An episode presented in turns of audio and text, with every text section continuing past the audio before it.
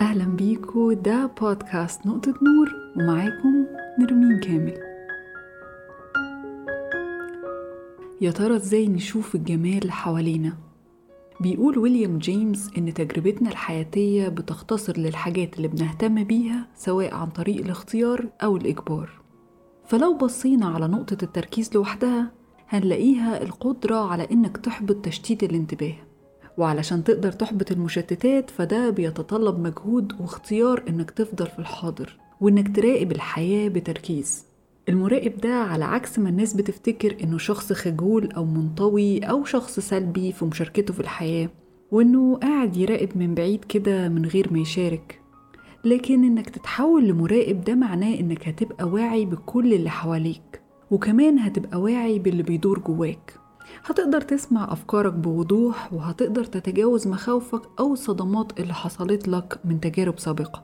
الإنسان بيكون عنده القدرة إنه يشوف العالم بألوانه وجماله لما بيختار إنه ما يبصش للماضي وما يقلقش من المستقبل لكن يعيش في الوقت الحاضر يصب اهتمامه كله للحظة اللي هو فيها. ممكن كلنا اتبرمجنا إننا بندور حوالينا على مصادر الخطر والتهديد. في النهاية هي دي الطريقة الوحيدة اللي خلت أجدادنا يقدروا يحافظوا على حياتهم وورثناها منهم وبقت موجودة عندنا في الدي ان إيه واتطورت مهارة مراقبة الخطر عندنا علشان تتناسب مع البيئة اللي إحنا عايشين فيها دلوقتي. بقينا بنراقب تصرفات اللي حوالينا وتون صوتهم يمكن يكون في تلميحات إهانة أو تقليل مننا. وبقينا شاطرين جدا في إننا نلاحظ مزاج الناس. هو فلان متعصب ولا مبسوط؟ طب أروح أكلمه دلوقتي ولا أبعد عنه؟ هو فلان ده بصلي كده ليه؟ هو كان يقصد إيه؟ فاتطور عندنا نوع من المراقبة علشان نقدر نحافظ على حياتنا بس نحافظ على حياتنا من غير مشاكل ونحمي نفسنا من أشخاص ممكن تأذينا فتصب اهتمامنا كله في محاولات لتجنب التهديد والألم. أو بشكل أبسط كده اهتمامنا كله بقى إننا نحافظ إننا ما نتحطش في موقف يقلل مننا أو يحرجنا. لكن افتكر كده وانت صغير قد إيه كنت بتاخد بالك من كل حاجة جميلة حواليك؟ كنت بتاخد بالك من الألوان كنت بتاخد بالك من طعم الحلويات اللي بتاكلها؟ هتلاقي في ذكرياتك غزل البنات وريحة الفشار وهتلاقي في ذكرياتك برضو إحساس الرملة بين صوابعك وصوت موج البحر. خد دقيقة كده وحاول تسترجع أحلى لحظات طفولتك. هتلاقي نفسك فاكر ألوان وروايح وأصوات. وقتها كنت بتحاول تجمع العالم كله جواك ومع الوقت كبرنا وبطلنا ناخد بالنا. بطلنا ناخد بالنا إحنا بناكل إيه وإحنا فين. بقينا ماشيين كده على ال auto pilot بنصحى ونكرر روتين كل يوم من غير ما نقف ونشوف اللي حوالينا. ومع الوقت كل حاجة مبقاش ليها طعم وكل الحاجات والأماكن والناس بقوا شبه بعض. لكن الملاحظة والإدراك دول عضلات ممكن نبنيها ونقويها. ويمكن ساعتها هنبقى قدمنا لنفسنا هدية كبيرة. هنحس بقيمتها مع الأيام لما كل اللي هيتبقى ذكريات لحاجات حلوة. قريت في الفترة الأخيرة كتاب اسمه The Art of Noticing للكاتب روب ووكر وبيقول فيه إن البيئة اللي كل واحد مننا بيكون فيها هتشتت انتباهه بشكل ما وبالتالي هتمنعه من إنه يعيش حياته بشكل أحسن لو هو مقدرش يستخدم عضلة الإدراك الواعي. واللي وقفت عنده في الكتاب كان مقولة للفيلسوف جورج سيمل اللي كتب سنة 1903 إن محفزات الحياة الحديثة بتضعف الحواس وبتحولنا لأشخاص مملين وما عندهمش القدرة على التركيز على الحاجات المهمة. ده كان سنة 1903 الغريب إن الكلام كأنه مكتوب على وقتنا ده لأن هو ده بالظبط اللي بيحصل لنا كل يوم. بنلاقي انتباهنا مقسوم ما بين مئة حاجة مش قادرين نركز على ولا حاجة. وفي الآخر الحاجات المهمة بتعدي علينا مرور الكرام من غير ما ناخد بالنا. لكن هنا بيكون الاختيار إننا نختار إننا نشوف العالم اللي حوالينا ونوقف الدوشة اللي إحنا فيها ونعيش في اللحظة والوقت الحاضر. يا إما تسحبنا الدوشة جواها ونفضل مسحوبين جوا دوامات وفجأة نلاقي حياتنا راحت أسبوع في شهر في سنة من غير ما نفتكر. هي إزاي عدت كده هوا من غير ما ناخد بالنا. بس إحنا لازم نفهم إن في سبب ورا الدوشة اللي إحنا فيها دلوقتي. في سبب إن كل application و social media platform بيتنافسوا إن هم ياخدوا مساحة أكبر من وقتك وتفكيرك. والسبب إن كل ما هتقضي وقت أطول كل ما هيقدروا يعرضوا عليك إعلانات أكتر. كل ما هتقضي وقت أطول كل ما هتفكر أقل. وهتقدر تتأثر بأي فكرة حد يحطها في دماغك. المحفزات الزايدة في كل مكان هدفها إننا نتعب وما نفكرش. ولما تتقدم لنا أي فكرة نتبناها ونفتكر إنها فكرتنا. وبننسى إن الحاجة الوحيدة اللي بتميز الإنسان عن باقي المخلوقات هي عقله وقدرته على التحليل والنقد. والأهم من كل ده قدرته على الإدراك. فالسؤال هنا هو إزاي نقدر ننمي عضلة الإدراك والملاحظة؟ وإزاي نقدر نشوف كل حاجة حوالينا ونستمتع بكل حاجة حلوة في حياتنا؟ إزاي نعيش ونحس بكل حاجة بتحصل من غير تشويش أو دوشة؟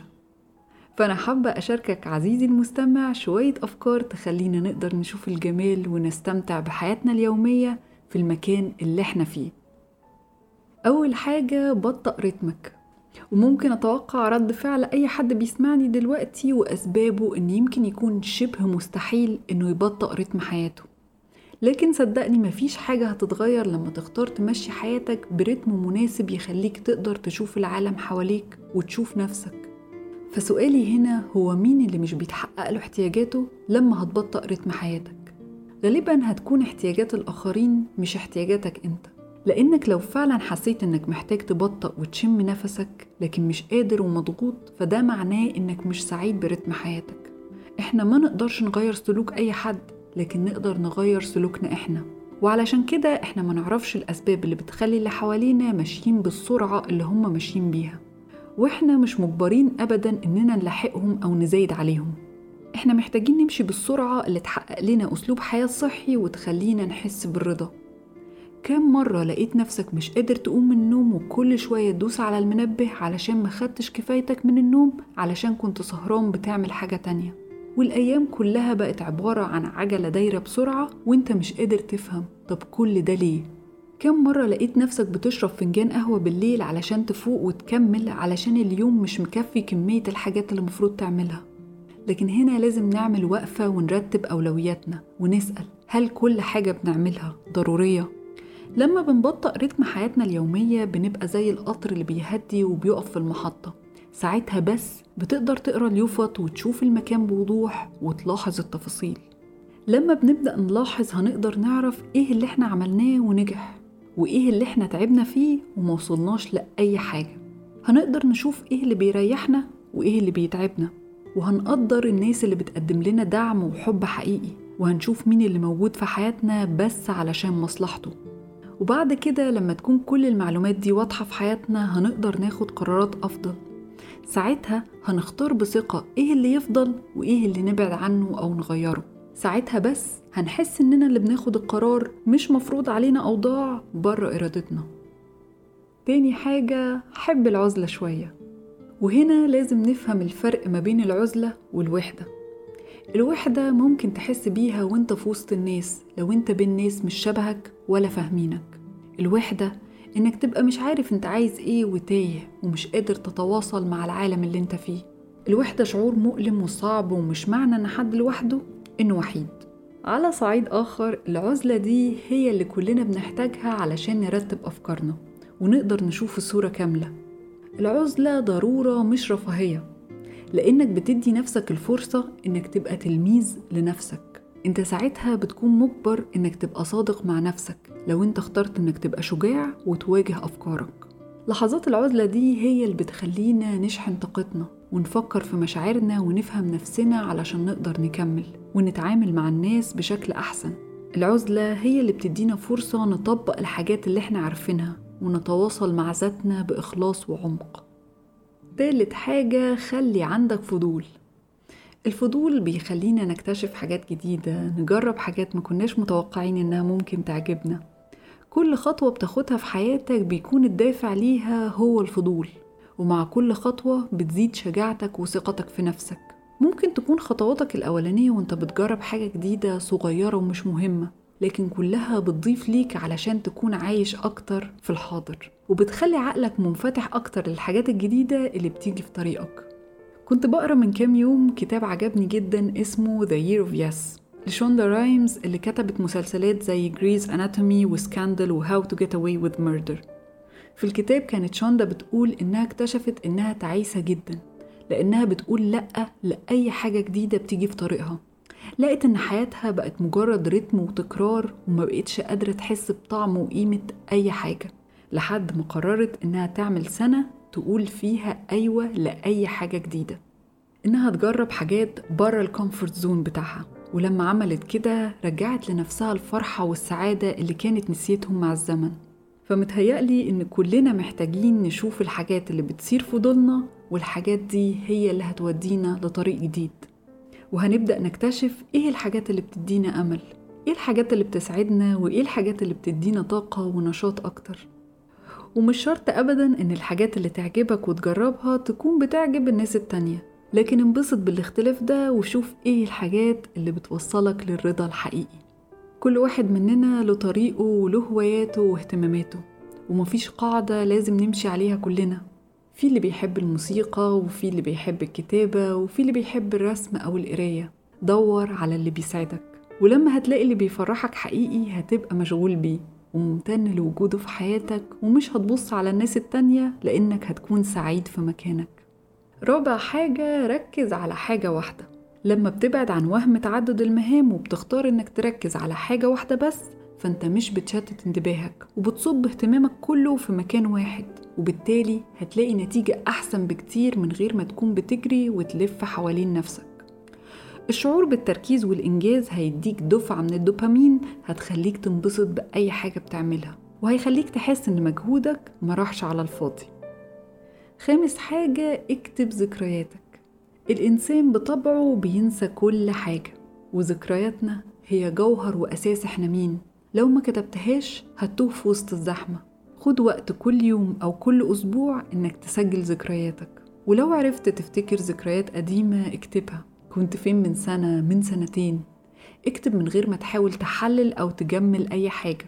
وعلى قد ما ممارسة تسجيل الذكريات ممكن تبان إنها هتاخد من وقتك أو حتى تكسل إنك تعملها. لكن بعد سنة أو اتنين وإنت بتطلع أجندتك وتلاقي فيها ذكرياتك وتبتسم لأنها تاهت أصلا من بالك. وما كنتش هتفتكرها أبدا غير لو كنت عملت كده وكتبتها. ساعتها هتشوف مواقف وكأنها بتتعاد قدامك وهتقدر تسترجع ذكريات جميلة تخليك مبسوط وسعيد. ذكرياتنا كنز لازم نحافظ عليه. سادس حاجة اسمع. أغلب الناس في أي حوار بتكون بتسمع اللي قدامها وهي بتحضر ردود. بيكونوا مركزين على نفسهم وعلى أفكارهم وعلى طريقة كلامهم لكن في ناس تانية عندها القدرة على الاستماع. بيكون قاعد معاك بيسمعك من غير ما يفرض رأيه ولا يقطعك ولا يحكم عليك.